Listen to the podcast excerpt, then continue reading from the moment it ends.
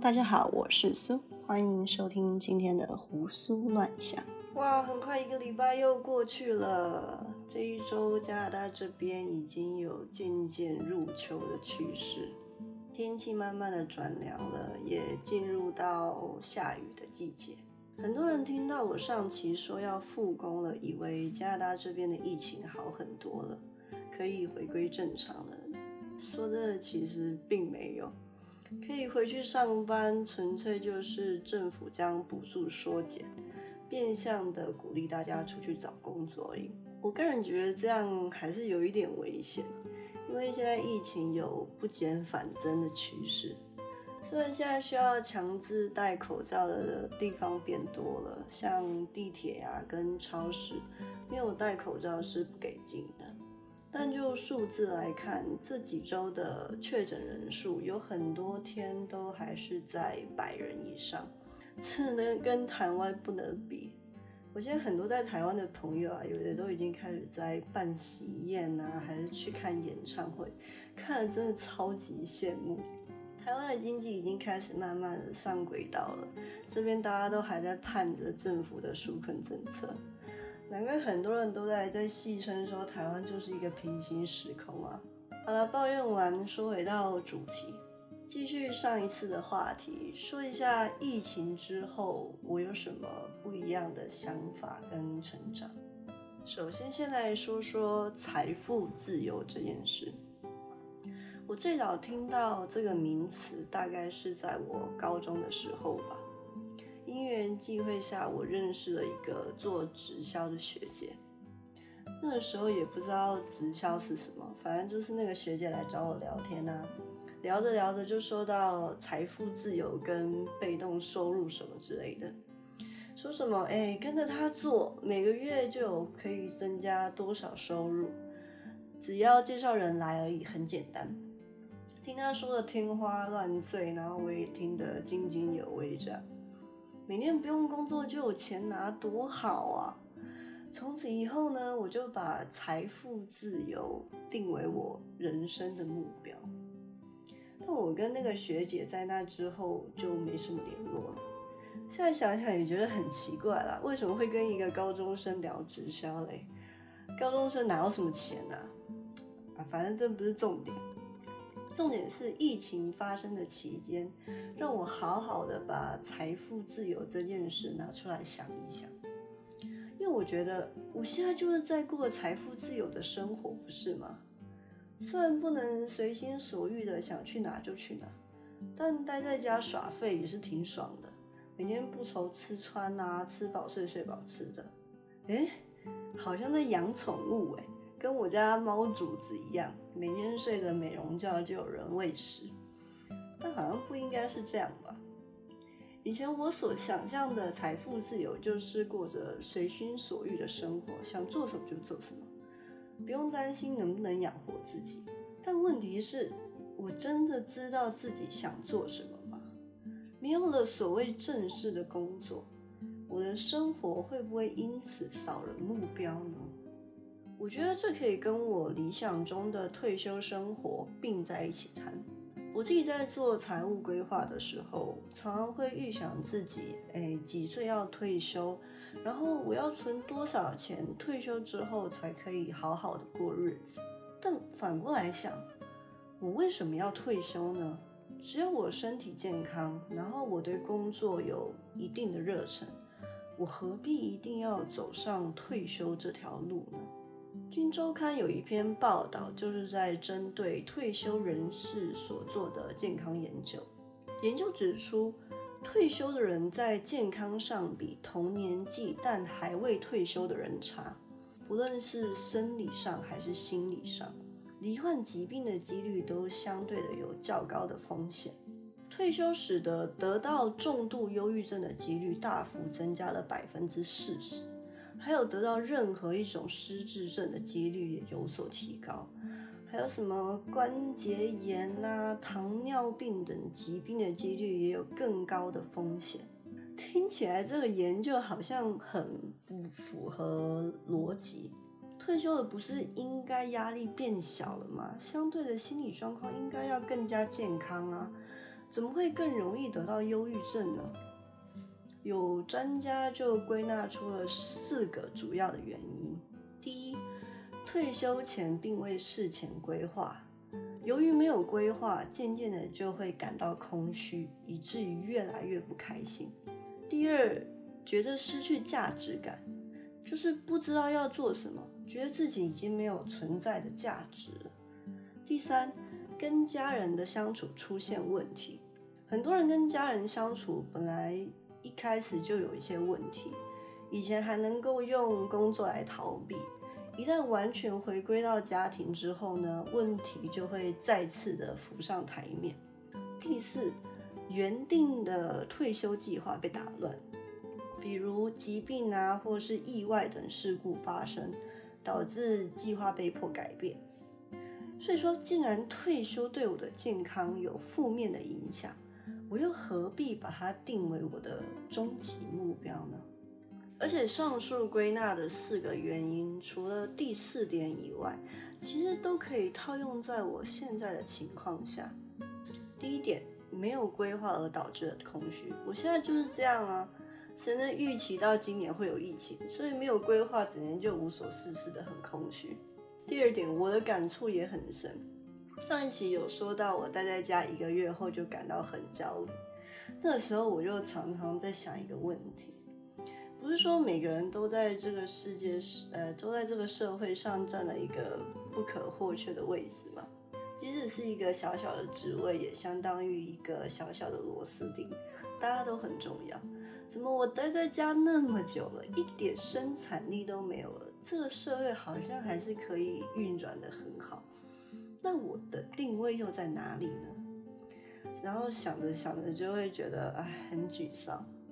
在第三，跟家人的相处，我后面也会针对这一点说说。这一次的疫情让我们小夫妻必须要全天二十四个小时相处，当中一定有必须要调整适应的地方。所以想见这一次的疫情，大家的忧郁指数都会上升。想到这里，我发现啊，我对退休这件事情已经没有太大的期待了，就像财富自由一样。我觉得我之前会追求这些，无非就是想要耍废，想要无所事事，想要没有压力。但现在让我过上这种生活的时候，我我没有觉得特别的开心啊。换个角度讲，我只是不满意我现在正在做的事，想要早点脱离现状而已。那我可以直接改变我现在正在做的事情，不是吗？我可以挑一个我可以做一辈子的工作，然后好好的把它做好。那不论是财富自由啊，还是退休，都只是附带价值而已。当然，还是要有。退休的计划啦，人还是要未雨绸缪，但我觉得那已经不再是我的终极目标了。接下来再说说这一阵子我们小夫妻间的相处吧。刚开始我们都觉得很新鲜，可能因为也刚结婚不久，之前两个人工作啊什么的都很忙，几乎没有一起休假的时间。不是他要上班啊，就是我要上班。连想一起去 Costco 买东西，都要刻意挑我上班之前的空档才能够一起去。所以啊，什么出去玩呐什么的都不用想。现在突然多出这么大把的时间可以相处，顿时觉得哎，好奢侈啊！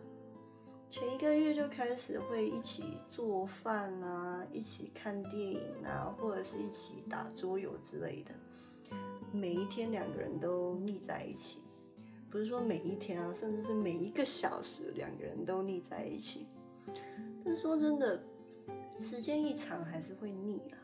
最后还是回归到各自的休闲模式，他打他的游戏，然后我看我的美剧这样。然后我开始就会嫌他打游戏的时间很的声音很吵，我就自己跑去客厅坐沙发。慢慢的就回归到了一个均衡点，还是会一起吃饭，还是会一起看电视，但大部分的时间我们都是在不同的房间里面，各自做自己的事，给自己一段独处的时间。这让我想到，我们在交往初期就遇过一个问题。那个时候我们还没有同居，两个人也是工作很忙的状态，每天也就晚上下班的时候可以一起吃个晚餐，然后再各自回家。其实那时候就搞得双方都很累，有的时候到家都已经十一点了，隔天一早又要去上班。我老公那时候就会跟我抱怨说，他都没有一个自己的时间，但是也没有办法，你就只有那个时间两个人才可以相处，然后他又不喜欢讲电话，所以只有这样的方式，我们才可以维系感情。所以之后我们的解决方法就是，我们就一起住，所以这个问题就也就相应的就解决了这样，而且感情也会因此变得很好。所以即便两个人决定要一起生活，各自的独处时间还是很重要的。其实我发现这也是现在我还没有想要小孩的原因。除了我觉得自己还年轻，还有很多想要做的事情之外，还有一部分的原因是，我觉得我还没有找到一个均衡点去分配我的注意力。因为我知道我有了小孩之后啊，势必所有的注意力都会放在小孩身上，不仅会压缩到夫妻相处的时间，更多的是。我必须要牺牲掉我自己独处的时间。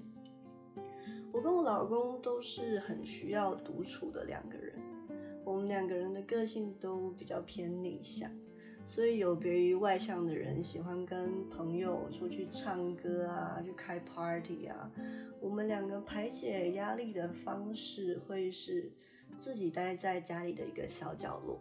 他是靠打电动的方式，然后我是靠写作或者是阅读的方式，把那些压力自己消化掉。所以现在我觉得我还没有准备好去迎接一个新的生命，但这还是我一个正在努力的方向啊。其实会想那么多的原因是。我看到不论是身边朋友的例子啊，还是从电视啊，还是电视剧，还是电影看到的状况也好，很常会出现那种渐行渐远的夫妻。明明没有出现什么大的问题，但两个人忽然就不再沟通，然后不再亲密。我看到的时候都会觉得很可惜。两个相爱的人怎么会走到这一步？常听人家说啊，什么婚姻是爱情的坟墓啊，王子跟公主结婚之后，其实不是 happy ever after，是柴米油盐酱醋茶。为什么会突然就淡了？我觉得有很大的原因是因为我们都懒了，觉得都结婚了还搞什么花里胡哨。前几天我老板娘还在跟我抱怨说，以前她跟我老板还在交往的时候啊，我老板每一天呢都会骑着脚踏车接送她上下班这样。她说啊，现在有车开了，却都不接送了这样。然后我就把这件事啊说说给我老公听，然后我老公就说啊，很正常啊，都老夫老妻了，送什么送？虽然他说这句话的时候有一点半开玩笑，但其实我听的心里还是会有一点失落。虽然我自己很同意，当爱情转为亲情之后，就是从轰轰烈烈转为细水长流，但还是要让它流动，不是吗？如果两个人都疏于经营，最后还是会变成一滩死水的。两个人就变得相敬如宾，然后越来越远。这样，为了要避免这样的情况，我想要趁现在才刚结婚不久，就先找到两个人的共识。例如说，怎么样维持新鲜感啊？我觉得结婚纪念日是一定要过的，其他什么商业性的节目啊，都比较无所谓。但结婚纪念日，我觉得就是专属于两个人的节日，至少要去吃个饭嘛。当然，能出去玩、出去旅游还是最好的。再来就是面对争执，我们的共识就是要先冷静下来，好好的去看看问题到底是什么。有的时候把情绪抽开。问题其实是很幼稚到可笑的地步。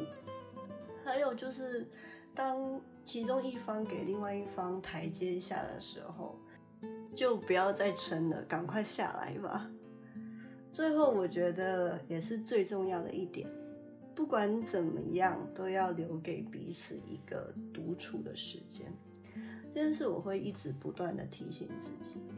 因为我发现借由这一次长时间的相处，我才认知到说我们都是这么需要独处的两个人。以前忙的时候啊，我看我老公一下班就来打电动，我就会很生气，觉得说他怎么都不花时间在我们身上。但是我没有想到的是，他已经把一整天的时间贡献给了公司，如果晚上又要拿来陪我的话。